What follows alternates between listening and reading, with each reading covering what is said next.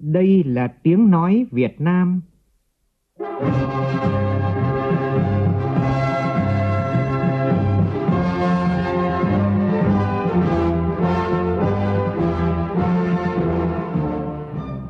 là tiếng nói Việt Nam,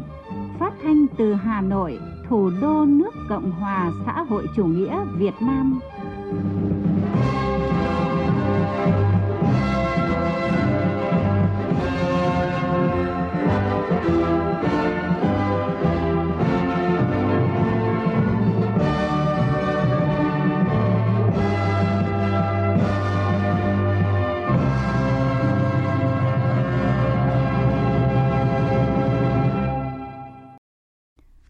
Biên tập viên Hoàng Ân kính chào quý vị và các bạn. Mời quý vị cùng nghe chương trình Thời sự trưa của Đài tiếng nói Việt Nam với những nội dung chính sau đây.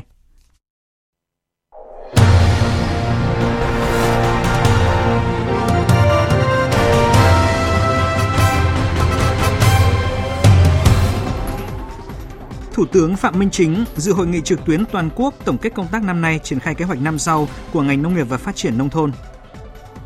nhiều số liệu tích cực được đưa ra tại cuộc họp báo công bố số liệu thống kê kinh tế xã hội quý tư và năm nay. Đáng chú ý, GDP năm nay của cả nước ước tăng trưởng 2,58% dù dịch bệnh diễn biến phức tạp. Sở Giáo dục Thành phố Hồ Chí Minh đề xuất thêm 4 khối lớp đi học trở lại từ ngày 3 tháng 1 năm 2022. Trong phần tin thế giới, Tổng thống Palestine Mahmoud Abbas có chuyến thăm hiếm hoi đến Israel và có cuộc gặp với Bộ trưởng Quốc phòng Israel Benny Gantz. Trung Quốc lần đầu tiên công bố sách trắng về kiểm soát xuất nhập khẩu.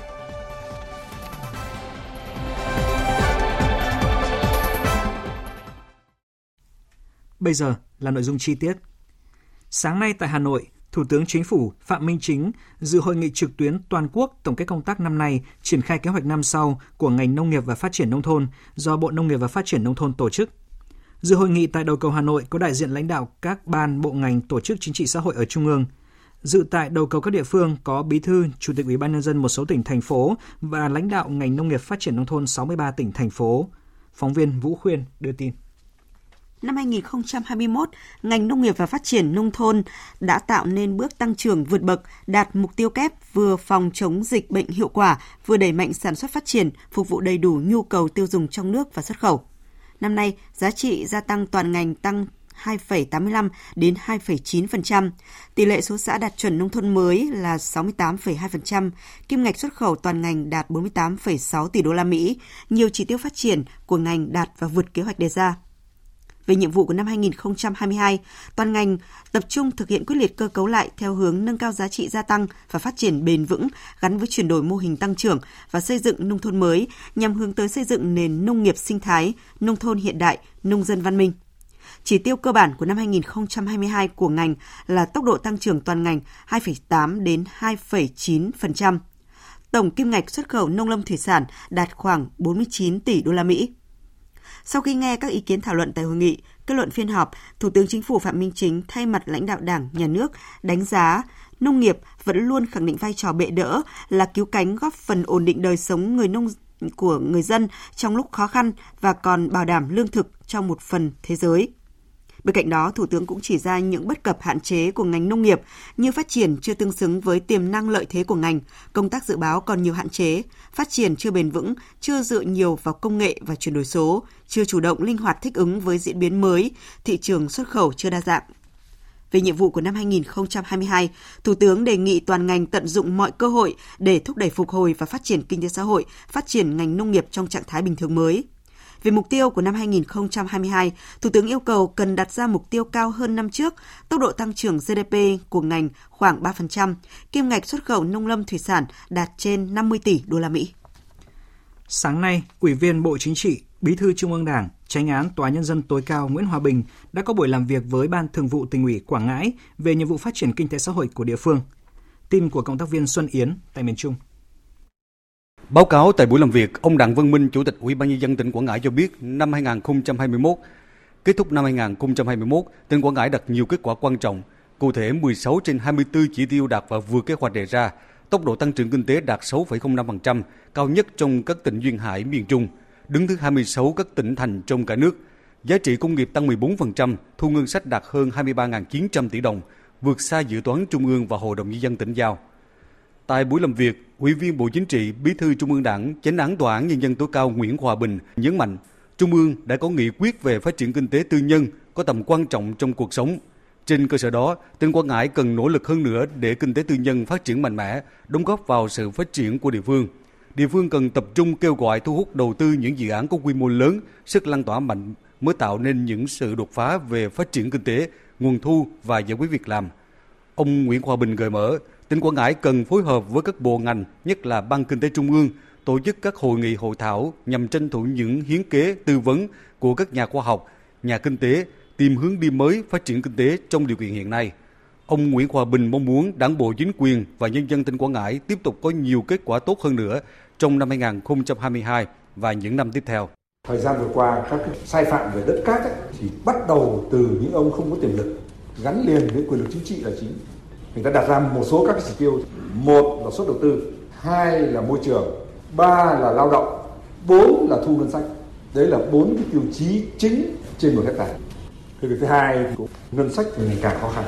Cho nên là cũng ờ, rất mong các đồng chí ờ, cân nhắc phải sử dụng cái nguồn lực của nhà nước này một cách rất là sáng suốt, rất là minh mẫn để tạo cái động lực. Cũng trong sáng nay, tại Hà Nội, Ban Quản lý Lăng Chủ tịch Hồ Chí Minh tổ chức lễ đón nhận huân chương lao động hạng nhì, tổng kết nhiệm vụ năm nay và triển khai nhiệm vụ năm tới. Phó Chủ tịch nước Võ Thị Ánh Xuân dự buổi lễ. Tin của phóng viên Việt Cường. Thời gian qua, Ban Quản lý Lăng Chủ tịch Hồ Chí Minh đã hoàn thành xuất sắc nhiệm vụ được giao. Thi hài Chủ tịch Hồ Chí Minh sau 50 năm được giữ gìn rất tốt. Từ ngày mở cửa lăng đến nay, đơn vị đã đón tiếp, phục vụ chú đáo tuyệt đối an toàn 324 buổi lễ viếng cấp nhà nước, 427 đoàn nguyên thủ quốc gia và gần 60 triệu lượt khách, trong đó có hơn 10 triệu lượt khách quốc tế đến viếng Chủ tịch Hồ Chí Minh. Tại khu K9, từ năm 1998 đến nay, đã tổ chức đón tiếp hơn 3 triệu lượt người đến tưởng niệm Bắc Hồ và tham quan. Đặc biệt, từ năm 2004 đến năm 2020, Viện 69 và các chuyên gia Nga đã 17 lần pha chế thành công dung dịch tại Việt Nam đưa vào làm thuốc bảo quản thi hài Chủ tịch Hồ Chí Minh đạt kết quả tốt, khẳng định khả năng làm chủ nhiệm vụ giữ gìn lâu dài thi hài Chủ tịch Hồ Chí Minh. Thiếu tướng Bùi Hải Sơn, quyền trưởng ban, Ban Quản lý Lăng Chủ tịch Hồ Chí Minh cho biết. Trên cơ sở nhận thức sâu sắc yêu cầu nhiệm vụ trong giai đoạn mới, cán bộ công chức, viên chức, chiến sĩ, người lao động trong Ban Quản lý Lăng Chủ tịch Hồ Chí Minh quyết tâm không ngừng trao dồi bản lĩnh chính trị, phẩm chất đạo đức, đề cao trách nhiệm trước Đảng và nhân dân, trước quân đội, tiếp tục học tập, rèn luyện, nâng cao trình độ chuyên môn, nghiệp vụ, năng lực thực tiễn, kế tục xứng đáng sự nghiệp vẻ vang của các thế hệ đi trước, trung thành tuyệt đối và hoàn thành xuất sắc nhiệm vụ chính trị đặc biệt xứng đáng với sự tin tưởng giao phó của Đảng, Nhà nước, quân đội và nhân dân. Dịp này, thay mặt lãnh đạo Đảng, Nhà nước, Phó Chủ tịch nước Võ Thị Ánh Xuân đã trao huân chương lao động hạng nhì cho Ban Quản lý Lăng Chủ tịch Hồ Chí Minh vì đã có thành tích xuất sắc trong thực hiện nhiệm vụ giữ gìn lâu dài, bảo vệ tuyệt đối an toàn thi hài Chủ tịch Hồ Chí Minh và phát huy ý nghĩa chính trị văn hóa của công trình Lăng Chủ tịch Hồ Chí Minh. Thưa quý vị, Đại hội đại biểu toàn quốc lần thứ 11 của Hội Nhà báo Việt Nam nhiệm kỳ 2020-2025 diễn ra trong 3 ngày, bắt đầu từ ngày hôm nay đến ngày 31 tháng 12 tại Hà Nội. Chiều nay trong khuôn khổ đại hội sẽ diễn ra triển lãm ảnh báo chí Việt Nam năm 2020 và trao giải ấn phẩm báo chí tiêu biểu năm 2020, đầu năm 2021 và cuộc thi ảnh Việt Nam 2020. Đại hội chủ bị được tổ chức vào ngày mai 30 tháng 12 và đại hội chính thức khai mạc vào sáng ngày 31 tháng 12 tại Cung Văn hóa Lao động hữu nghị Việt Xô, Hà Nội. Chuyển sang các tin đáng chú ý khác. GDP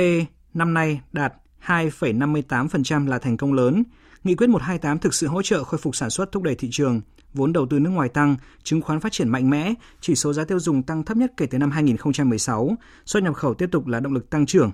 Những thông tin này vừa được Tổng cục Thống kê, Bộ Kế hoạch và Đầu tư khẳng định tại cuộc gặp đại diện các cơ quan thông tấn báo chí công bố số liệu thống kê kinh tế xã hội quý tư và cả năm nay.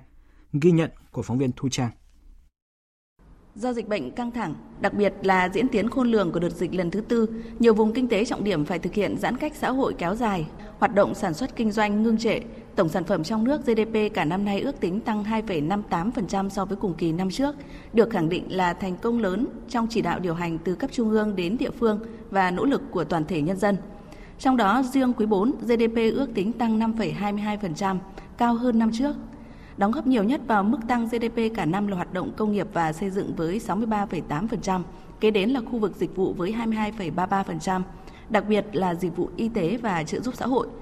Trên cơ sở đó, Tổng cục Thống kê tính toán năng suất lao động của toàn nền kinh tế theo giá hiện hành đạt 171,3 triệu đồng một lao động, tương đương 7.398 đô la Mỹ, tăng 538 đô la Mỹ so với năm 2020. Bà Nguyễn Thu Anh, vụ trưởng vụ thống kê diễn giải việc chỉ số giá tiêu dùng tăng 1,84% là mức tăng thấp nhất kể từ năm 2016 và áp lực lạm phát 2022. Từ năm 2020 đến nay thì chính phủ đã 5 lần giảm giá tiền điện rồi giá nước sinh hoạt. Bên cạnh đó thì cái gói hỗ trợ dịch vụ viễn thông mà dừng cái thực hiện cái lộ trình tăng học phí giúp kiềm chế cái tốc độ tăng của CPI. Vậy đâu là yếu tố tác động lên lạm phát của năm 2022 thì sẽ phụ thuộc vào cái khả năng phục hồi của nền kinh tế thế giới, kinh tế Việt Nam nó sẽ đến từ cả phía cung lẫn phía cầu. Bởi vì kinh tế nước ta thì có độ mở lớn và cái nguồn nguyên liệu sản xuất của, trong nước của chúng ta thì phần lớn thì là do nhập khẩu. Do đó khi mà cái giá nguyên nhiên vật liệu trên thế giới nó tăng cao, tác động vào giá thành sản phẩm và từ đó thì sẽ đẩy giá tiêu dùng lên cao. Và nó sẽ khiến cho cái nguồn cung phục vụ cho nền kinh tế sẽ bị thiếu hụt và từ đấy sẽ đẩy giá hàng hóa lên cao. Và ngoài ra thì vấn đề thiếu hụt lao động cũng sẽ là một cái áp lực cho lạm phát. Tiêu dùng hàng hóa và dịch vụ trong dân sẽ tăng cao. Nhanh hơn cái khả năng đáp ứng của các cái doanh nghiệp và tạo áp lực cho lạm phát cái áp lực lạm phát của năm 2022 là rất lớn.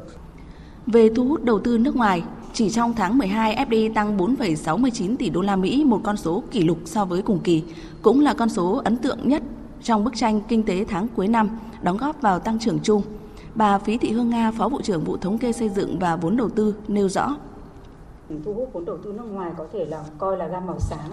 của Ờ, bức tranh kinh tế của nền kinh tế Việt Nam. Đây cũng là cái quả tích cực của các chính phủ, bộ ngành, các địa phương mà luôn đồng hành chia sẻ với các doanh nghiệp với nghị quyết 128 và với lợi thế về ờ, vốn, về ổn định chính trị, kinh tế vĩ mô, nguồn nhân lực trẻ, rồi ờ, rất nhiều ưu đãi về đầu tư cũng như là môi trường đầu tư kinh doanh thì không ngừng được cải thiện và việc cải kiểm soát hiệu quả dịch Covid-19 thì các nhà đầu tư nước ngoài yên tâm đầu tư và mở rộng đầu tư tại Việt Nam sẽ có nhiều khả năng tiếp tục là thỏi nam châm thu hút đầu tư trực tiếp nước ngoài trong năm 2022 và các năm tiếp theo. Việt Nam sẽ tiếp tục là thỏi nam châm thu hút đầu tư nhưng áp lực lạm phát, suy giảm tăng trưởng thời gian tới là rất lớn. Đại diện Tổng cục Thống kê khẳng định kết quả 2021 vừa nêu là nền tảng tốt nếu như nỗ lực khắc phục những khó khăn, chủ động tận dụng mọi cơ hội, khai thác tốt các tiềm năng lợi thế, mục tiêu phát triển kinh tế xã hội 2022 có thể đạt được. Mục tiêu phấn đấu có 16 chỉ tiêu, Mục tiêu phấn đấu đạt 16 chỉ tiêu chủ yếu trên tất cả các lĩnh vực kinh tế xã hội môi trường với tốc độ tăng GDP từ 6 cho đến 6,5%. Ủy ban Nhân dân tỉnh Thanh Hóa và tập đoàn Sun Group vừa tổ chức lễ khởi công xây dựng quần thể nghỉ dưỡng khoáng nóng Sun Beauty Onsen Thanh Hóa tại xã Quảng Yên, huyện Quảng Sương. Dự án có tổng giá trị đầu tư 7.000 tỷ đồng. Phóng viên Sĩ Đức thông tin. Ông Nguyễn Quang Huy, Chủ tịch tập đoàn Sun Group vùng thủ đô cho biết, Cùng với dự án quảng trường biển Sầm Sơn 25.000 tỷ, dự án quần thể khu du lịch sinh thái nghỉ dưỡng cao cấp bên En gần 10.000 tỷ và quần thể nghỉ dưỡng khoáng nóng Sun Beauty Ocean Thanh Hóa sẽ tạo nên một chuỗi hoạt động du lịch trải nghiệm đặc biệt tại Thanh Hóa. Thì à, đối với dự án này có cái chất lượng nước khoáng rất đặc biệt và được tư vấn Nhật đánh giá rất là cao. Đó là loại onsen mà có cái rất là tốt cho da và xương khớp và có được mệnh danh là nước khoáng mỹ nhân thì nó sẽ bổ sung thành một cái bộ sưu tập đầy đủ cho một cái chuỗi các cái hoạt động về du lịch mang tính là trải nghiệm bao gồm từ biển, nghỉ dưỡng chữa bệnh và du lịch rừng. Qua đó tạo ra được một cái à, cách tiếp cận du lịch mới đối với À, du lịch của Thanh Hóa, đó là cái du lịch bốn mùa, đưa Thanh Hóa phát huy được hết cái khả năng hiện có của mình, tạo ra một cái cực tăng trưởng mới. Quần thể nghỉ dưỡng khoáng nóng Sun Beauty Ocean Thanh Hóa có quy mô gần 100 ha. Dự kiến những hạng mục đầu tiên của quần thể nghỉ dưỡng khoáng nóng Sun Beauty Onsen Thanh Hóa sẽ được hoàn thành và đưa vào khai thác vào năm 2023. Đến thời điểm này, hơn 98% số doanh nghiệp tổ chức kinh tế ở tỉnh Bình Định đăng ký áp dụng hóa đơn điện tử sau hơn một tháng tham gia thực hiện thí điểm. Theo tin của phóng viên Thanh Thắng tại miền Trung, Bình Định là một trong 6 tỉnh thành phố được thí điểm áp dụng hóa đơn điện tử giai đoạn 1 theo quyết định của Bộ Tài chính. Cục Thuế Bình Định đã thành lập trung tâm điều hành triển khai hóa đơn điện tử và tổng đài hỗ trợ người nộp thuế, tổ chức kinh tế và các tổ chức cung cấp dịch vụ. Qua hơn một tháng triển khai, đến ngày 25 tháng 12, đã có 7.058 trong tổng số 7.183 doanh nghiệp ở Bình Định đăng ký áp dụng hóa đơn điện tử, đạt 98,3%, đứng thứ hai trong 6 tỉnh thành phố được thí điểm sử dụng hóa đơn điện tử. Ông Phạm Xuân Vinh, trưởng phòng tuyên truyền và hỗ trợ người nộp thuế, Cục Thuế Bình Định cho biết. Đối với doanh nghiệp tổ chức kinh tế thì cục thuế sẽ chỉ đạo các phòng, các chi cục phối hợp chặt chẽ với các cái tổ chức cung ứng cái dịch vụ hóa đơn để đôn đốc và hỗ trợ mọi nơi một lúc cho các doanh nghiệp tổ chức kinh tế thực hiện chuyển đổi áp dụng đơn điện tử. Làm sao đó phấn đấu đến 31 tháng 12 2021 hoàn thành trăm phần trăm nghĩa khi ấy là phải chuyển đổi áp dụng hóa đơn điện tử hết. Ban Quản lý Dự án các công trình điện miền Trung cho biết, sáng nay ban đã phối hợp với các đơn vị liên quan đóng điện thành công máy biến áp 500 kV AT1, trạm biến áp 500 kV Pleiku2, nâng công suất của trạm lên 1.350 MVA. Đây là công trình năng lượng cấp đặc biệt Dự án hoàn thành thời điểm này có ý nghĩa quan trọng trong việc đáp ứng nhu cầu truyền tải công suất của các nhà máy thủy điện và năng lượng tái tạo trên địa bàn tỉnh và trong khu vực, đảm bảo cung cấp điện ổn định lâu dài, tin cậy cho sự phát triển kinh tế xã hội trong khu vực, giảm tổn thất công suất trong lưới truyền tải, do đó tăng hiệu quả sản xuất kinh doanh. Những ngày này, bản sắt ở xã biên giới Trường Sơn, huyện Quảng Ninh, tỉnh Quảng Bình sáng bừng ánh điện từ nhà ra ngõ dọc các con đường. Sau khi khu tái định cư hoàn thành, bà con bản sắt dọn vào nhà mới, Bộ đội biên phòng tỉnh Quảng Bình đã hỗ trợ nơi đây thực hiện mô hình ánh sáng vùng biên. 30 cột điện sử dụng bóng đèn năng lượng mặt trời chiếu sáng toàn bộ các trục đường tại bản sắt, giúp bà con ở vùng sâu vùng xa còn gặp nhiều khó khăn đã đi lại thuận tiện hơn. Phóng viên Thanh Hiếu tại miền Trung sẽ giúp quý vị hiểu rõ hơn về mô hình này ngay sau đây. Bản sắt thuộc xã Trường Sơn, huyện Quảng Ninh có 34 hồ là đồng bào dân tộc Vân Kiều sinh sống.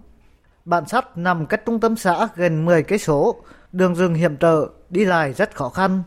Trên lũ lịch sử tháng 11 năm 2020 làm ngọn núi phía sau bản đổ sụp, đe dọa an toàn tính mạng, tài sản của người dân. Lũ dữ đi qua, các đoàn thể chính quyền tỉnh Quảng Bình cùng bộ đội biên phòng đã xây dựng khu tái định cư mới giúp bà con ổn định cuộc sống. Sau gần một tháng từ khâu khảo sát, thi công, công trình ánh sáng vùng biên của đồn biên phòng Làng Mô, bộ đội biên phòng Quảng Bình đã đưa vào sử dụng.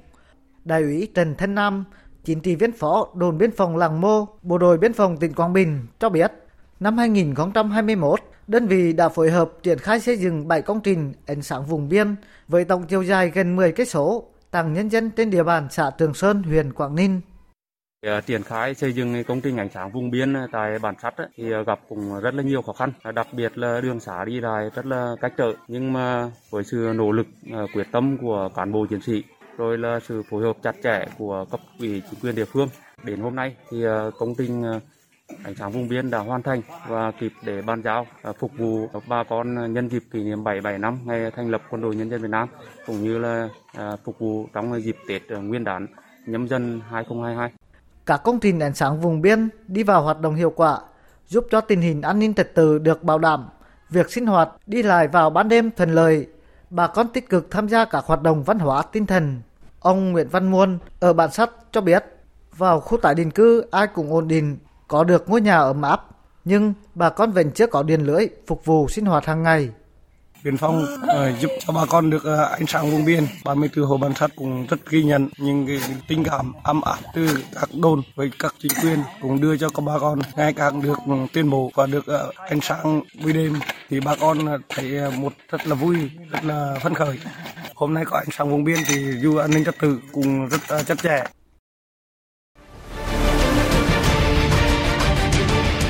Thích ứng để bình thường mới thích ứng để bình thường mới.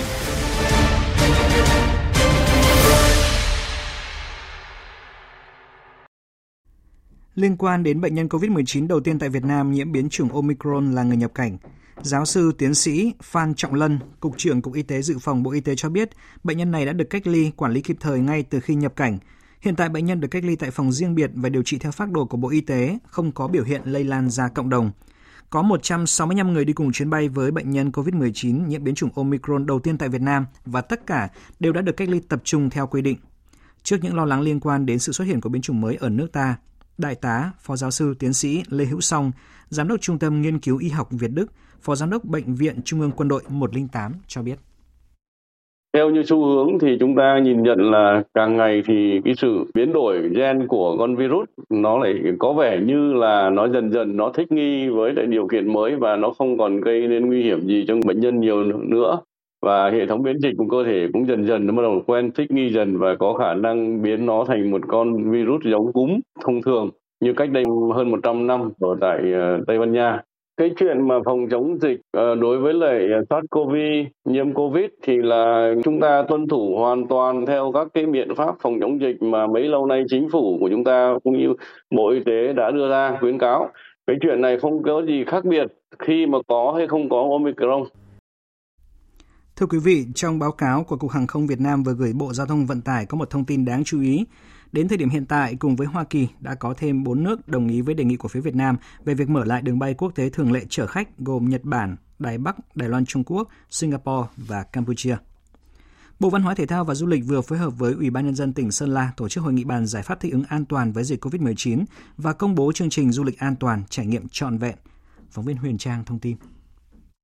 Tỉnh Sơn La cùng với các đơn vị thuộc Bộ Văn hóa Thể thao và Du lịch, đại diện các hiệp hội doanh nghiệp du lịch của trung ương và địa phương đã cùng trao đổi thảo luận để bàn giải pháp khôi phục kích cầu du lịch Sơn La. Đồng thời, tỉnh Sơn La đang nỗ lực đẩy mạnh công tác truyền thông, quảng bá tiềm năng lợi thế sản phẩm du lịch độc đáo khác biệt nhằm thu hút du khách. Theo ông Trần Xuân Việt, Phó Giám đốc Sở Văn hóa Thể thao và Du lịch tỉnh Sơn La, tỉnh đang kết nối các địa phương lân cận và các địa phương khác trong cả nước để phát triển tuyến điểm an toàn lên vùng. Tỉnh ờ, tham gia tích cực ờ, vào nhóm phát triển du lịch 8 tỉnh Tây Bắc mở rộng vào thành phố Hồ Chí Minh, đồng thời có cái sự ờ, phối hợp với các đơn vị lữ hành, các cái công ty, các tỉnh thành phát triển mạnh về du lịch để liên kết phát triển du lịch. Việc liên kết phát triển du lịch được triển khai bằng các cái nhiệm vụ hết sức là cụ thể. Thứ nhất là tổ chức các đoàn farm, tổ chức để đi khảo sát, đánh giá các cái sản phẩm du lịch. Thứ hai là liên kết trong tuyên truyền quảng bá phát triển du lịch, liên kết để xây dựng các cái sản phẩm du lịch, liên kết để chuyển đổi số, ứng dụng du lịch thông minh, liên kết trong đào tạo, bồi dưỡng nâng cao chất lượng nguồn nhân lực du lịch, đồng thời là kêu gọi thu hút đầu tư để à, phát huy các giá trị tiềm năng lợi thế về phát triển du lịch. Nhân dịp này, Tổng cục Du lịch đã phát động chương trình Du lịch nội địa thích ứng an toàn linh hoạt, kiểm soát hiệu quả dịch COVID-19 với chủ đề Du lịch an toàn, trải nghiệm trọn vẹn. Ban chỉ đạo phòng chống dịch COVID-19 tỉnh Bà Rịa Vũng Tàu vừa cho biết tình hình dịch COVID-19 trên địa bàn đang được kiểm soát, số ca bệnh mới có xu hướng giảm rõ rệt. Trong năm nay, ngoài chuẩn bị đầy đủ về nhân lực, trang thiết bị y tế, thuốc điều trị, vaccine và an sinh xã hội, chính quyền tỉnh còn đẩy mạnh sử dụng ứng dụng công nghệ thông tin vào phòng chống dịch. Tin của phóng viên Lưu Sơn thường trú tại thành phố Hồ Chí Minh.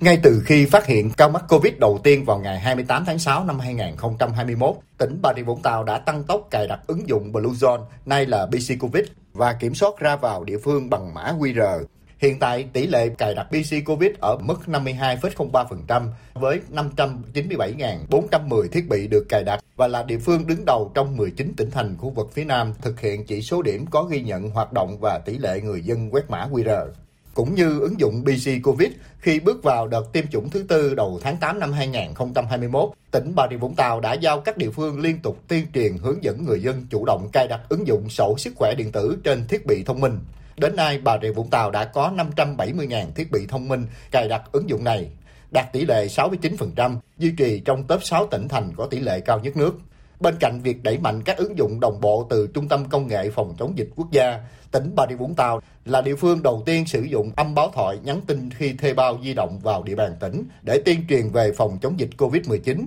Ông Lê Văn Tuấn, Giám đốc Sở Thông tin và Truyền thông tỉnh Bà Rịa Vũng Tàu cho biết, địa phương cũng đã áp dụng hệ thống tổng đài trợ lý ảo hỗ trợ F0 tại nhà. Sau 5 ngày đưa vào sử dụng vận hành, đến nay hệ thống tiếp nhận trên 9.000 cuộc gọi đi và đến để tư vấn thăm hỏi các đối tượng F0 đang điều trị tại nhà trên địa bàn tỉnh. Tỉnh Bà Rịa Vũng Tàu đang kiến nghị Bộ Thông tin và Truyền thông tiếp tục bổ sung thêm các chức năng thông tin hỗ trợ điều trị F0 và cách ly F1 tại nhà trên nền tảng BC Covid để tận dụng tính phổ biến của ứng dụng này. Sáng nay, Phó Giám đốc Sở Giáo dục Đào tạo Thành phố Hồ Chí Minh Dương Trí Dũng xác nhận sở này vừa đề xuất với Ủy ban nhân dân thành phố cho học sinh khối lớp 7, 8, 10 và 11 đi học trở lại từ ngày 3 tháng 1 của năm 2022. Trước đó, đại diện Sở Giáo dục Đào tạo Thành phố Hồ Chí Minh thông tin các khối lớp trung học cơ sở và trung học phổ thông sẽ được kiểm tra đánh giá học kỳ 1 theo hình thức trực tiếp tại các cơ sở giáo dục. Việc này nhằm đảm bảo nguyên tắc đánh giá công bằng, khách quan và trung thực theo đúng quy định. Chuyển sang một thông tin đang được dư luận quan tâm. Thưa quý vị, hôm nay Tòa án nhân dân thành phố Hà Nội tiếp tục xét xử vụ án vi phạm quy định về đấu thầu gây hậu quả nghiêm trọng xảy ra tại Sở Kế hoạch và Đầu tư thành phố Hà Nội và một số đơn vị liên quan. Phóng viên Đình Hiếu thông tin. Hôm nay, phiên tòa kết thúc phần xét hỏi, chuyển sang phần tranh luận. Đại diện Viện Kiểm sát trình bày quan điểm luận tội và đề nghị mức án đối với các bị cáo. Bị cáo Nguyễn Đức Trung, cựu Chủ tịch Ủy ban dân thành phố Hà Nội bị đề nghị tuyên phạt 3 đến 4 năm tù về tội lợi dụng chức vụ quyền hạn trong khi thi hành công vụ. Tổng hợp cùng với hai bản án trước, bị cáo phải chịu hình phạt chung là 16 đến 17 năm tù. 6 bị cáo còn lại bị đề nghị tuyên phạt từ 36 tháng đến 6 năm tù về tội vi phạm quy định về đấu thầu gây hậu quả nghiêm trọng. 6 bị cáo này cũng phải bồi thường số tiền thiệt hại 20 tỷ đồng. Hơn 6 tỷ đồng còn lại, đại diện Viện Kiểm sát đề nghị hội đồng xét xử buộc công ty Đông Kinh là một bên liên doanh với công ty Nhật Cường tham gia gói thầu dự án số hóa tại Sở Kế hoạch Đầu tư thành phố Hà Nội phải nộp lại. Đại diện Viện Kiểm sát đánh giá hành vi của các bị cáo đã làm sai lệch kết quả lựa chọn nhà thầu, dẫn đến hiệu quả, mục đích yêu cầu gói thầu không đạt được, gây thiệt hại cho nhà nước hơn 26 tỷ đồng. Trong vụ án này, Bùi Quang Huy, Tổng Giám đốc công ty Nhật Cường là người khởi xướng chủ mưu, chỉ huy việc thực hiện tội phạm nên có vai trò chính. Tuy nhiên, do Bùi Quang Huy đang bỏ trốn, cơ quan điều tra đã ra quyết định truy nã, quyết định tạm đình chỉ điều tra vụ án đối với bị can, khi nào bắt được sẽ xử lý theo quy định của pháp luật. Và bây giờ trước khi đến với phần tin thế giới, mời quý vị à, cùng lắng nghe những thông tin thời tiết. Bắc Bộ chịu tác động của không khí lạnh nên vẫn duy trì hình thái thời tiết lạnh cả ngày lẫn đêm với nhiệt độ thấp nhất là 16 độ. Riêng khu vực Tây Bắc Bộ, nhiệt độ cao nhất đạt 23 độ. Còn tại khu vực miền Trung, do ảnh hưởng của khí lạnh đang suy yếu, nhưng đến chiều tối và đêm nay, không khí lạnh sẽ được tăng cường yếu lệch đông trở lại, nên ngày và đêm nay ở khu vực Hà Tĩnh đến Khánh Hòa có mưa, mưa rào, cục bộ có mưa vừa, mưa to, với lượng mưa từ 20 đến 40 mm, có nơi trên 50 mm. Cảnh báo nguy cơ xảy ra cảnh báo nguy cơ xảy ra lũ quét, sạt lở đất tại khu vực vùng núi và ngập úng cục bộ tại vùng trũng thấp ven sông. Xin chuyển sang phần tin thế giới. Trong thông điệp năm mới gửi tới người dân thế giới, Tổng thư ký Liên Hợp Quốc Antonio Guterres kêu gọi thế giới đoàn kết vì con người, hành tinh và sự thịnh vượng. Theo người đứng đầu tổ chức đa phương lớn nhất hành tinh, năm 2022 sẽ là năm của thách thức, song sự đoàn kết thế giới sẽ vượt qua và phục hồi mạnh mẽ. Tổng thư ký Antonio Guterres nhấn mạnh sự phân phối vaccine không công bằng, những cam kết khí hậu ngắn hạn, xung đột chia rẽ và thông tin sai lệch đang làm gia tăng nghèo đói và bất bình đẳng. Đây không chỉ là những bài kiểm tra chính sách mà còn là những bài kiểm tra đạo đức và cuộc sống. Tuy nhiên, với sự đoàn kết và cam kết mạnh mẽ, thế giới sẽ vượt qua và đưa năm 2022 trở thành năm phục hồi cho tất cả mọi người. Phục hồi sau đại dịch với một kế hoạch táo bạo để tiêm chủng cho tất cả mọi người ở tất cả mọi nơi – phục hồi nền kinh tế với việc các quốc gia giàu có hơn hỗ trợ các nước đang phát triển về tài chính, đầu tư và xóa nợ. Theo Tổng thư ký Liên Hợp Quốc Antonio Guterres, những khoảnh khắc khó khăn cũng là những khoảnh khắc của cơ hội và để thế giới trở nên đoàn kết hơn. Chỉ một ngày sau khi vòng đàm phán thứ 8 về việc cứu vãn thỏa thuận hạt nhân 2015 được nối lại, các nhà đàm phán của Nga và Iran hôm qua nhận định đàm phán bước đầu đã phát đi những tín hiệu tích cực và đang đi theo chiều hướng tốt đẹp – Hiện các bên đang tích cực nỗ lực tìm kiếm tiếng nói chung nhằm hóa giải những bất đồng, song dự báo sẽ có nhiều trắc trở nếu các bên không thực sự đặt lợi ích riêng qua một bên. Tổng hợp của biên tập viên Phương Anh. Theo Bộ Ngoại giao Nga, quyết tâm chung của các bên là tăng cường nỗ lực soạn thảo các văn bản của toàn bộ gói tài liệu cho thỏa thuận tương lai để đạt được các quyết định được cả hai bên chấp thuận trong thời gian tới. Đồng tình với quan điểm của Nga, giới chức Iran tự tin khẳng định một thỏa thuận có thể sớm đạt được trên tinh thần thiện trí và nghiêm túc. Ngoại trưởng Iran Hossein Amirabdollahian nhấn mạnh.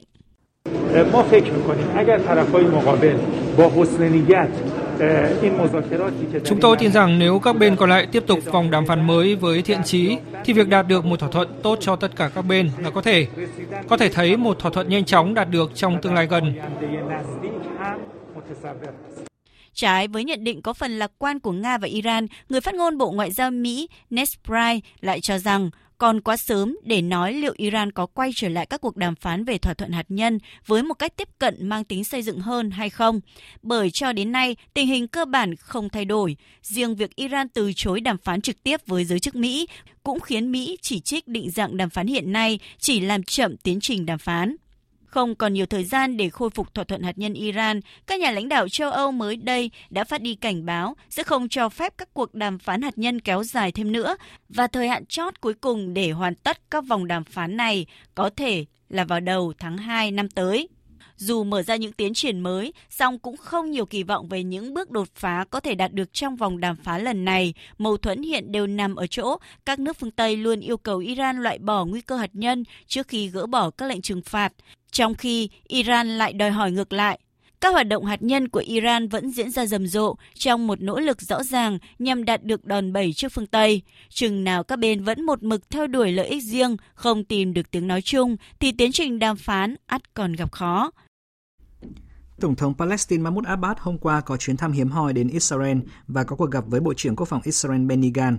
Chuyến thăm nằm trong một loạt cuộc gặp gần đây giữa các quan chức hàng đầu của Israel với Tổng thống Palestine. Tuy nhiên, đây là lần đầu tiên Tổng thống Abbas có cuộc gặp với một quan chức Israel trên lãnh thổ Israel kể từ năm 2010.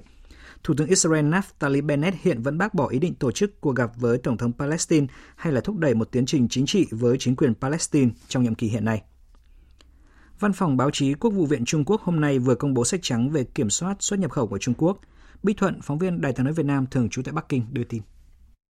Đây là lần đầu tiên Trung Quốc ban hành sách trắng về kiểm soát xuất khẩu, nhằm mục đích giới thiệu một cách toàn diện lập trường, quy chế và thực tiễn quản trị kiểm soát xuất khẩu của nước này, đồng thời nêu rõ các chủ trương và hành động của Trung Quốc trong việc duy trì hòa bình và phát triển thế giới, cũng như bảo vệ an ninh quốc gia và quốc tế.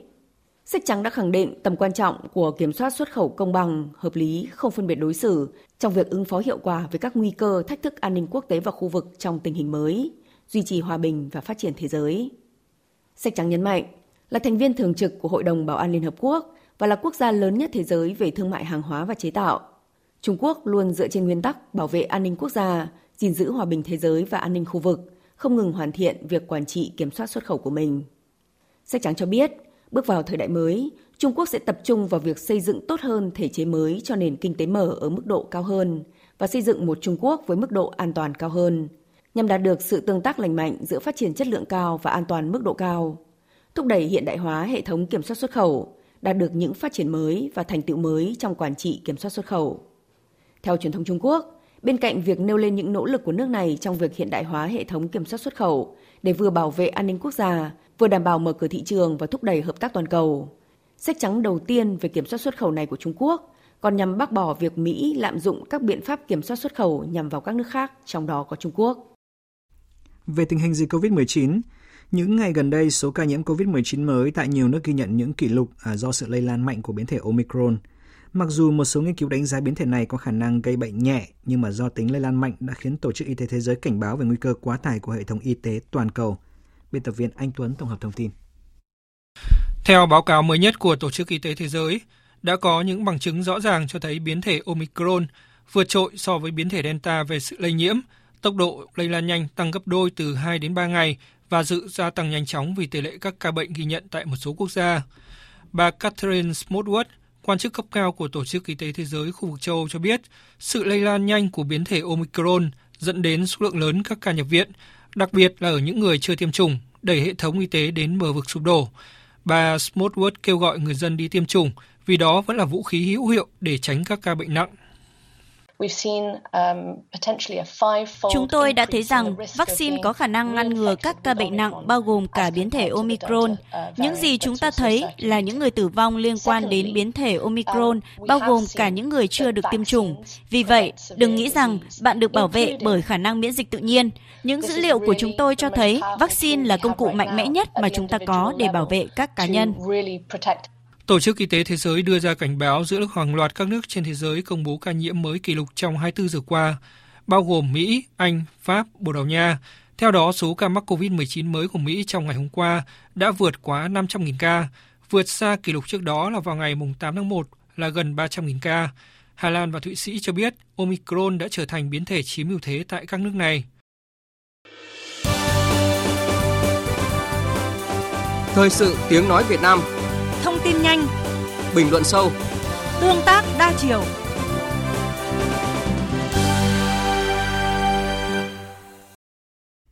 Thưa quý vị, thưa các bạn, ngay sau thành công của cuộc bầu cử với 499 đại biểu, Quốc hội khóa 15 được định hình là một quốc hội chủ động, trí tuệ, đoàn kết, đổi mới và trách nhiệm – một quốc hội ngày càng dân chủ, công khai, minh bạch, gắn bó mật thiết với cử tri, nhân dân, đồng thời là hiện thân của khối đại đoàn kết toàn dân tộc để xây dựng nhà nước kiến tạo phát triển đúng như nghị quyết Đại hội 13 của Đảng đã đề ra. Quốc hội rất là có trách nhiệm đối với cử tri và nhân dân cả nước trong việc đảm bảo uh, tính an toàn trong quá trình phòng chống dịch. Tình hình đặc biệt chúng ta phải có những biện pháp uh, đặc biệt. Tinh thần làm việc đều hết sức cố gắng, hết sức tâm huyết và trách nhiệm làm hết việc chứ không phải để hết giờ. Một năm đầy thử thách với hai kỳ họp mang nhiều dấu ấn đặc biệt đã diễn ra và đang chuẩn bị cho một kỳ họp bất thường ngay trước năm mới. Nhìn lại hoạt động Quốc hội năm qua, nhóm phóng viên Đài tiếng nói Việt Nam có bài Trong tình huống đặc biệt, có những quyết sách đặc biệt. Tại kỳ họp thứ nhất Quốc hội khóa 15 đã nêu ra những định hướng lớn và những nhiệm vụ trọng tâm để Quốc hội khóa 15 tiếp tục đổi mới, hoàn thiện, nâng cao chất lượng, hiệu lực, hiệu quả hoạt động. Tinh thần ấy đã được Quốc hội cụ thể hóa ngay trong các kỳ họp của Quốc hội, mang nhiều dấu ấn của sự sáng tạo, đổi mới, linh hoạt, nhận được sự đồng tình ủng hộ, để lại ấn tượng đẹp đẽ trong lòng cử tri và nhân dân cả nước. Một Quốc hội hành động, không bắc nước sôi chờ gạo người, đã và đang chủ động trong mọi tình huống, kể cả cho tầm nhìn xa của một nhiệm kỳ đến những công việc mang tính cấp bách của cuộc sống thường ngày. Vì lẽ đó, Quốc hội đã được cử tri, người dân tin yêu. Quốc hội rất là có trách nhiệm và điều ý nghĩa hơn đó là có trách nhiệm đối với cử tri và nhân dân cả nước trong việc đảm bảo uh, tính an toàn trong quá trình phòng chống dịch. Rất là kỳ tin tưởng vào quốc hội đồng thời là rất kỳ vọng cuộc sau cái cơ hội này thì quốc hội sẽ phối hợp uh, chính phủ rồi thực hiện tốt những cái nhiệm vụ mà là quốc hội đã đề ra. Mong rằng quốc hội sẽ cố gắng thực hiện để làm sao đem lại đời sống cho nhân dân được ấm no hạnh phúc Niềm tin ấy của cử tri có được là nhờ những sáng tạo và đổi mới thích nghi nhanh của đại biểu Quốc hội. Đại biểu Bùi Huyền Mai, đoàn đại biểu Quốc hội thành phố Hà Nội cho rằng ngay từ kỳ họp thứ nhất thì Quốc hội đã hiện thực hóa cái ờ, ý kiến chỉ đạo của Chủ tịch Quốc hội đó là Quốc hội phải xây dựng Quốc hội khóa 15 trở thành một cái Quốc hội thật sự là gần dân và phản ánh kịp thời những cái tâm tư nguyện vọng của của nhân dân vào diễn đàn Quốc hội. Theo tôi là trong suốt cái quá trình dịch bệnh vừa qua thì Quốc hội đã luôn luôn đồng hành trong cái việc triển khai các cái cơ chế chính sách về phòng chống dịch. Ngay trong lúc khó khăn đó, những quyết sách kịp thời từ nghị trường đã khẳng định tinh thần hành động mạnh mẽ, chung tay của Quốc hội. Theo đại biểu Nguyễn Thị Thủy, đoàn đại biểu Quốc hội tỉnh Bắc Cạn, trong những tình huống khẩn cấp chưa có tiền lệ, rất cần phải có những quyết sách hợp lòng dân như vậy. Những cái gì mà đang có trong luật nhưng mà không phù hợp với yêu cầu phòng chống dịch thì cho phép được áp dụng cái quy trình đặc biệt bao gồm là thủ tục đặc biệt, rút gọn về thủ tục và rút gọn về thời hạn. Thế còn những cái gì mà chưa có trong luật thì cũng đề nghị với Quốc hội thảo luận để cho phép chính phủ được chủ động áp dụng để phù hợp với bối cảnh hiện nay. Và tôi thấy rằng là đúng là với với cái phương châm là tình hình đặc biệt chúng ta phải có những biện pháp ờ, đặc biệt và có những cái cách làm cụ thể như vậy thì mới đáp ứng được yêu cầu đặt ra. Diễn biến nhanh khó lường của dịch bệnh đòi hỏi các quyết sách không chỉ nhanh mà cần phải chuẩn xác. Để đáp ứng đòi hỏi đó, Quốc hội, Ủy ban Thường vụ Quốc hội, các cơ quan của Quốc hội đã làm việc với phương châm nhanh nhất, ngắn nhất, đảm bảo chất lượng nhất và làm hết việc chứ không làm hết giờ. Trong bối cảnh dịch bệnh, các phiên họp online để thẩm tra dự án luật, các cuộc họp giám sát trực tuyến và cả những cuộc họp bất thường đột xuất kéo dài đến đêm đã trở nên quen thuộc hơn.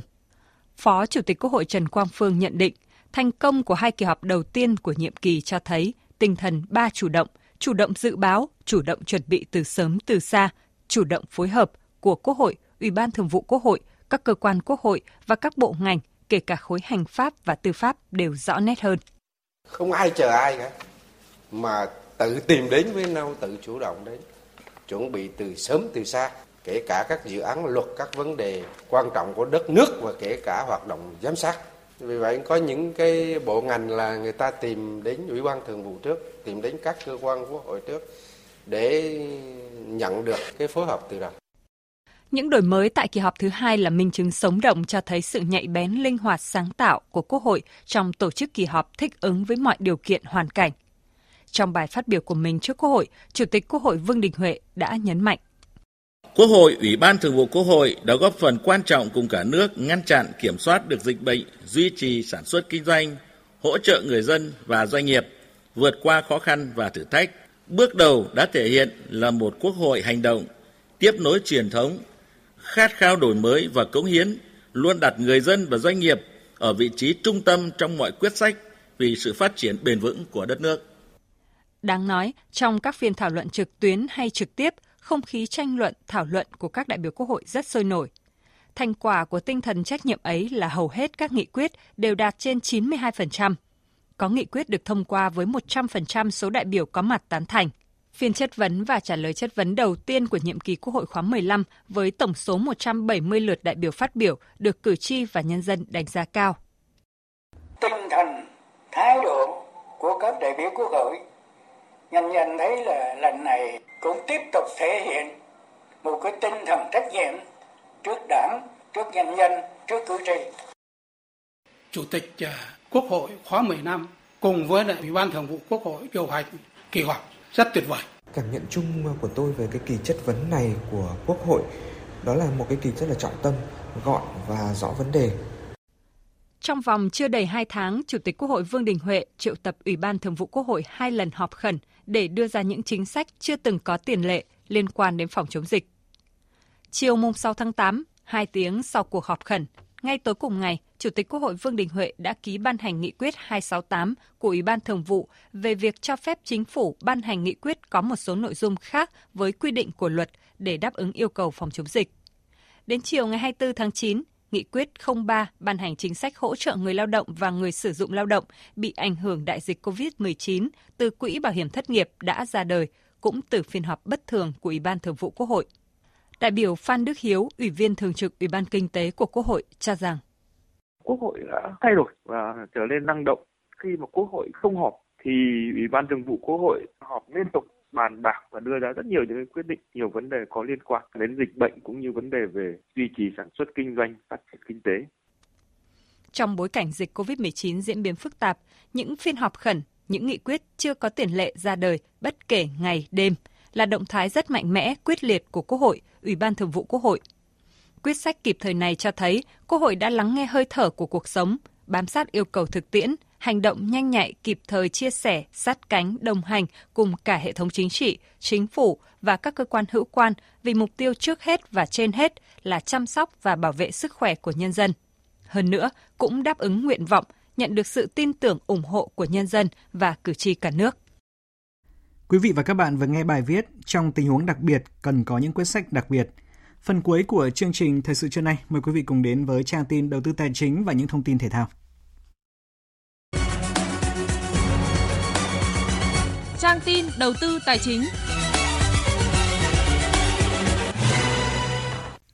Thưa quý vị và các bạn, giá vàng trên thị trường quốc tế tăng vọt lên đỉnh 5 tuần trong bối cảnh đồng đô la Mỹ suy giảm, giao ngay ở ngưỡng 1.815 đô la một ao. Trong nước giá vàng SJC niêm yết ở mức mua vào 60 triệu 800 nghìn đồng một lượng, bán ra 61 triệu 520 nghìn đồng một lượng. Công ty Bảo Tín Minh Châu niêm yết giá vàng dòng Thăng Long mua vào ở mức 52 triệu 240 nghìn đồng một lượng, bán ra 52 triệu 890 nghìn đồng một lượng.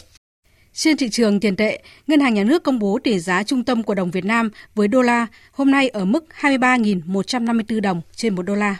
Thực hiện chủ trương của chính phủ về chuyển đổi số quốc gia từ ngày 1 tháng 1 năm 2022, khách hàng cá nhân được miễn toàn bộ phí khi giao dịch trên ứng dụng BIDV Smart Banking của ngân hàng BIDV, bao gồm phí chuyển tiền trong và ngoài hệ thống, Trước đó thì BIDV cũng nhiều lần miễn giảm phí chuyển tiền, triển khai gói hỗ trợ đồng hành cùng ngành y với lãi suất chỉ từ 1% một năm, giảm lãi suất, gia hạn trả nợ vay và nhiều giải pháp khác để hỗ trợ khách hàng vượt qua khó khăn do dịch bệnh COVID-19. Chỉ tính riêng năm 2021, tổng kinh phí BIDV hỗ trợ khách hàng lên tới 7.900 tỷ đồng. Tiếp theo là diễn biến trên sàn giao dịch hàng hóa Việt Nam. Trong phiên sáng nay, năng lượng là điểm sáng của toàn thị trường nhờ thu hút được phần lớn dòng tiền của giới đầu tư. Từ đó giúp cho chỉ số MXV Index năng lượng duy trì ở mức 3.431 điểm. Cụ thể, giá dầu WTI trên sở NEMEX đánh dấu phiên tăng thứ năm liên tiếp và đang hướng tới mốc 76 đô la trên thùng. Trong khi giá dầu Brent trên sở ICE đang dao động ở mức 78,7 đô la trên một thùng. Đà tăng của giá dầu trong tuần này được hỗ trợ bởi những gián đoạn nguồn cung cùng kỳ vọng tồn kho dầu sẽ tiếp tục giảm. Cụ thể, sản lượng dầu thô của Libya đã giảm khoảng 300.000 thùng một ngày và chưa có tín hiệu hồi phục trở lại. Trong khi đó, báo cáo của Viện Dầu khí Mỹ API cho biết tồn kho dầu thô thương mại của quốc gia này đã giảm mạnh 5 tuần liên tiếp với mức giảm là 3,1 triệu thùng, đúng như kỳ vọng mà thị trường đã đặt ra khi nhu cầu đi lại trong dịp cuối năm tăng lên. Cũng thuộc nhóm năng lượng, giá khí tự nhiên đang dao động ở mức 3,8 đô la một triệu đơn vị nhiệt Anh do phải đối mặt với sự suy yếu trong nhu cầu tiêu thụ khi nhiệt độ không giảm sâu như kỳ vọng trước đó. Còn trên thị trường chứng khoán, bên cạnh dòng tiền sôi động ở nhóm cổ phiếu vừa và nhỏ, thì dòng ngân hàng dù chưa có sự bùng nổ nhưng sắc xanh trải rộng đã tiếp sức cho đà tăng của thị trường. Đầu tư tài chính biến cơ hội thành hiện thực. Đầu tư tài chính biến cơ hội thành hiện thực. Thưa quý vị và các bạn, ông Lê Mark Gregor, Tổng Giám đốc Savin Việt Nam cho rằng phân khúc bất động sản nhà ở tại các khu đô thị trong năm 2022 sẽ phát triển mạnh. Một số khu đô thị then chốt được phát triển trong vài năm qua có thể kể đến nằm tại các tỉnh Đồng Nai, Long An và Bình Dương. Vậy doanh nghiệp và chuyên gia khác có quan điểm như thế nào về triển vọng thị trường năng động này trong năm 2022? Phóng viên Hà Nho thông tin chi tiết. Xu hướng chủ đạo của bất động sản trong thời gian tới chính là các sản phẩm đạt tiêu chí, vị trí pháp lý và giá bán. Đây là ba yếu tố quan trọng hấp dẫn nhà đầu tư trên thị trường khi mà nguồn cung bất động sản nhà ở ở các thành phố lớn như Hà Nội, Thành phố Hồ Chí Minh đang bị hạn chế. Điểm trừ tiếp theo là về giá bán tại khu vực này lại đang neo ở mức cao.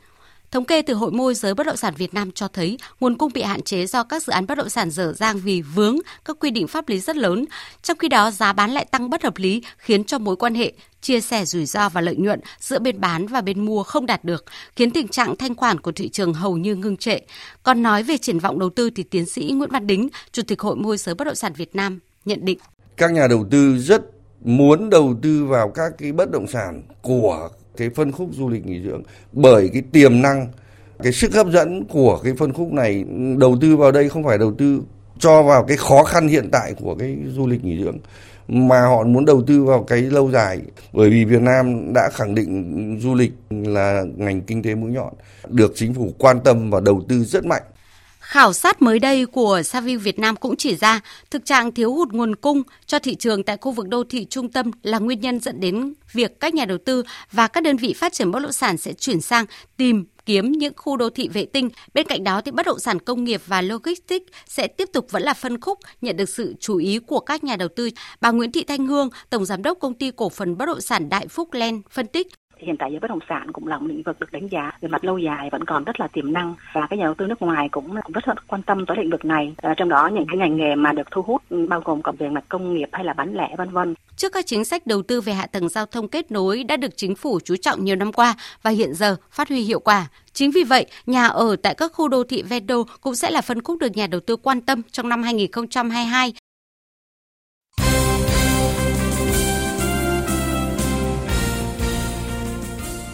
Thưa quý vị và các bạn, vào lúc 19 giờ 30 tối nay, ngày 29 tháng 12, hai đội tuyển Indonesia và Thái Lan sẽ đá trận chung kết lượt đi AFF Cup 2020 trên sân vận động quốc gia Singapore. Đây là lần thứ 6 trong lịch sử giải đấu Indonesia lọt vào chung kết, nhưng đội bóng này chưa từng giành chức vô địch sau khi thất bại tại chung kết các kỳ AFF Cup 2000, 2002, 2004, 2010, 2016. Trong khi đó, Thái Lan là đội giành được nhiều danh hiệu AFF Cup nhất khi từng đăng quang vào các năm 1996, 2000, 2002, 2014 và 2016. Do chưa có chuyến bay về nước, tuyển Việt Nam vẫn ở lại Singapore. Hôm qua 28 tháng 12, tiền đạo Hà Đức Trinh và hậu vệ Đỗ Duy Mạnh đã được bác sĩ đội tuyển đưa đi chụp MRI để kiểm tra tình trạng chấn thương. Theo đó, Đức Trinh bị rách bán phần dây chằng chéo sau. Mặc dù chưa đến mức độ cần phải phẫu thuật, nhưng Đức Trinh cũng cần phải nghỉ ngơi và điều trị vài tuần mới có thể hoạt động bình thường trở lại. Với Duy Mạnh, kết quả chụp MRI cho thấy khớp vai đã ổn định. Tuy vậy, Duy Mạnh vẫn cần kiểm tra thêm về dây chằng và duy trì tập phục hồi nhằm cải thiện sức mạnh vùng khớp vai, tăng cường sức mạnh của hệ thống gân cơ, giảm nguy cơ chật khớp tái phát về sau. Sau 10 ngày tranh tài sôi nổi, vòng chung kết giải bóng đá U21 quốc gia 2021 đã kết thúc chiều qua tại Trung tâm Đào tạo bóng đá trẻ PVF ở Văn Giang, Hưng Yên với trận chung kết giữa U21 Hà Nội và U21 Học viện Nutifood. Trung cuộc, Học viện Nutifood vượt qua Hà Nội với tỷ số 1-0. Bàn thắng duy nhất của Học viện Nutifood được Nguyễn Quốc Việt ghi ở phút bù giờ của trận đấu. Huấn luyện viên Grachen Guillaume của U21 Học viện Nutifood chia sẻ sau khi cùng các học trò giành chức vô địch. Đội Hà Nội khỏe hơn nên họ chiếm ưu thế hơn, còn đội chúng tôi đã chấp được thời cơ đúng thời điểm. Mục tiêu đầu tiên của đội chúng tôi là lọt vào bán kết và sẽ thi đấu cố gắng. Tôi hy vọng trong tương lai sẽ có nhiều học viện đào tạo bóng đá như Nutifood để đào tạo nên nhiều cầu thủ tốt cho bóng đá Việt Nam và đó cũng là một phần công việc của tôi ở học viện Nutifood hiện tại.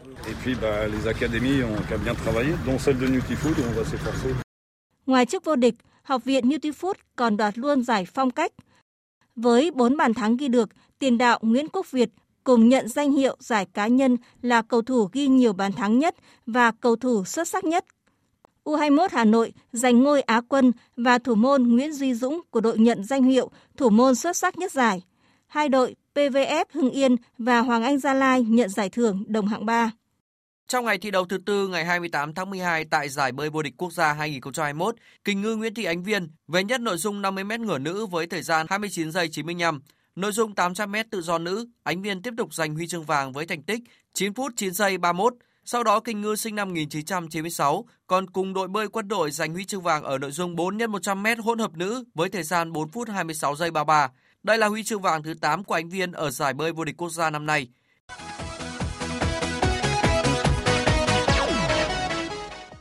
Dạng sáng nay ngày 29 tháng 12 tiếp tục diễn ra các trận đấu thuộc vòng 20 giải bóng đá ngoại hạng Anh. Trong đó Liverpool để thua Leicester trên sân King Power. Liverpool sớm có cơ hội vươn lên dẫn trước khi được hưởng quả phạt đền ở phút thứ 14, nhưng cú sút của tiền đạo Salah bị thủ môn Michael cản phá. Đến phút 59, Leicester City có bàn mở tỷ số và người lập công là tiền đạo Lukman. Pha làm bàn của chân sút 24 tuổi này cũng là bàn thắng duy nhất của trận đấu. Huấn luyện viên Bernard Rodgers bên phía Leicester City nói sau trận đấu. Chúng tôi đã đánh chặn tốt khi bị bao vây. Chúng tôi cũng đã tạo ra một số cơ hội và chơi một trận đấu hay. Cả đội đã chiến đấu không biết mệt mỏi. Như tôi đã nói trước trận đấu, Liverpool là một trong những đội bóng mạnh nhất châu Âu. Chúng tôi đã chuẩn bị nhiều phương án cho trận đấu này, giữ sạch lưới và làm được điều tuyệt vời. Liverpool was keep a clean sheet and uh, and get the win. It was amazing. Còn huấn luyện viên Jurgen Klopp của Liverpool cho rằng performances today below normal level Hôm nay chúng tôi đã không thể hiện được phong độ như thường lệ và trải qua một trận đấu khó khăn. Tuy nhiên chúng tôi vẫn được hưởng một quả penalty, tạo ra những cơ hội lớn nhưng không tận dụng được. Thật khó giải thích. Chúng tôi phải chấp nhận và rút ra bài học khi rời khỏi nơi đây. You have to accept it and learn from it and go from here. Thua trận này Liverpool tiếp tục có 41 điểm và bị đội đầu bảng Man City bỏ xa tới 6 điểm sau 19 trận đấu, trong khi Leicester City được 25 điểm, vươn lên vị trí thứ 9 nhưng mới chỉ đá 18 trận. Dự báo thời tiết Phía Tây Bắc Bộ nhiều mây có mưa vài nơi, trời rét, có nơi rét đậm nhiệt độ từ 13 đến 23 độ, có nơi trên 23 độ. Phía Đông Bắc Bộ và Thanh Hóa nhiều mây có mưa vài nơi, trời rét, vùng núi có nơi rét đậm, nhiệt độ từ 13 đến 19 độ, vùng núi có nơi dưới 16 độ. Khu vực từ Nghệ An đến Thừa Thiên Huế nhiều mây có mưa rào và rông vài nơi, riêng khu vực Hà Tĩnh có mưa mưa rào, cục bộ có mưa vừa mưa to, trời rét, nhiệt độ từ 15 đến 21 độ, Việt Nam có nơi trên 21 độ. Khu vực từ Đà Nẵng đến Bình Thuận nhiều mây, có mưa, mưa rào và có nơi có rông. Cục bộ có mưa vừa, mưa to. Riêng Ninh Thuận, Bình Thuận có mưa rào và rông vài nơi. Gió Đông Bắc cấp 2, cấp 3, vùng ven biển cấp 3, cấp 4. Phía Bắc đêm trời lạnh. Nhiệt độ từ 21 đến 28 độ phía Bắc, từ 24 đến 31 độ phía Nam. Tây Nguyên nhiều mây có mưa rào và rông vài nơi, nhiệt độ từ 18 đến 28 độ, có nơi trên 28 độ. Nam Bộ, chiều nắng, chiều tối và đêm có mưa rào và rông vài nơi, nhiệt độ từ 23 đến 33 độ. Khu vực Hà Nội nhiều mây, có mưa nhỏ vài nơi, trời rét, nhiệt độ từ 13 đến 19 độ. Dự báo thời tiết biển, Vịnh Bắc Bộ có mưa vài nơi, tầm nhìn xa trên 10 km, gió Đông Bắc cấp 5, có lúc cấp 6, giật cấp 7, biển động. Vùng biển từ Quảng Trị đến Quảng Ngãi có mưa vài nơi, tầm nhìn xa trên 10 km, gió Đông Bắc cấp 5, sau tăng lên cấp 6, giật cấp 7, cấp 8, biển động. Vùng biển từ Bình Định đến Ninh Thuận có mưa rào rải rác và có nơi có rông, tầm nhìn xa trên 10 km, giảm xuống 4 đến 10 km trong mưa, gió đông bắc cấp 5, sau tăng lên cấp 6, có lúc cấp 7 giật cấp 8 biển động. Vùng biển từ Bình Thuận đến Cà Mau có mưa rào và rông vài nơi, tầm nhìn xa trên 10 km, gió đông bắc cấp 6, có lúc cấp 7 giật cấp 8, biển động mạnh. Vùng biển từ Cà Mau đến Kiên Giang và Vịnh Thái Lan có mưa rào và rông vài nơi, tầm nhìn xa trên 10 km, gió Đông Bắc cấp 5. Khu vực Bắc giữa Biển Đông và khu vực quần đảo Hoàng Sa thuộc thành phố Đà Nẵng có mưa vài nơi, tầm nhìn xa trên 10 km, gió Đông Bắc cấp 6, có lúc cấp 7, giật cấp 8, biển động mạnh. Khu vực Nam Biển Đông và khu vực quần đảo Trường Sa thuộc tỉnh Khánh Hòa có mưa rào và rông rải rác. Trong mưa rông có khả năng xảy ra lốc xoáy. Tầm nhìn xa trên 10 km, giảm xuống 4 đến 10 km trong mưa, gió đông bắc cấp 5. Riêng phía bắc tăng dần lên cấp 6, giật cấp 7, cấp 8, biển động. Vừa rồi là những thông tin thời tiết, bây giờ chúng tôi tóm lược những tin chính đã phát trong chương trình.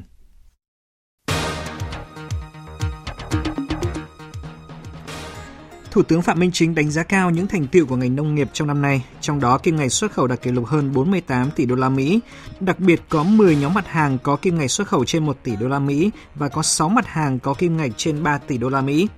Những kết quả tích cực này góp phần vào tăng trưởng chung của cả nước vừa được công bố sáng nay là 2,58% trong bối cảnh dịch COVID-19 ảnh hưởng nghiêm trọng tới mọi lĩnh vực của nền kinh tế. Trong vụ án vi phạm quy định về đấu thầu gây hậu quả nghiêm trọng xảy ra tại Sở Kế hoạch và Đầu tư thành phố Hà Nội, bị cáo Nguyễn Đức Trung, cựu Chủ tịch Ủy ban nhân dân thành phố Hà Nội bị đề nghị tuyên phạt từ 3 đến 4 năm tù về tội lợi dụng chức vụ quyền hạn trong khi thi hành công vụ. Tổng hợp cùng với hai bản án trước, bị cáo phải chịu hình phạt chung là từ 16 cho đến 17 năm tù. Tổng thống Palestine Mahmoud Abbas hôm qua có chuyến thăm hiếm hoi đến Israel và có cuộc gặp với Bộ trưởng Quốc phòng Israel Benny Gantz. Chuyến thăm nằm trong một loạt các cuộc gặp gần đây giữa các quan chức hàng đầu của Israel với Tổng thống Palestine. Tại cuộc gặp kéo dài hơn 2 giờ, hai bên nhất trí về một loạt nhượng bộ kinh tế mà Israel sẽ cung cấp cho chính quyền Palestine. Những ngày gần đây, số ca nhiễm COVID-19 mới tại nhiều nước ghi nhận những kỷ lục mới do sự lây lan mạnh của biến thể Omicron. Mặc dù một số nghiên cứu đánh giá biến thể này có khả năng gây bệnh nhẹ, nhưng mà do tính lây lan mạnh đã khiến cho Tổ chức Y tế Thế giới cảnh báo về nguy cơ quá tải của hệ thống y tế toàn cầu.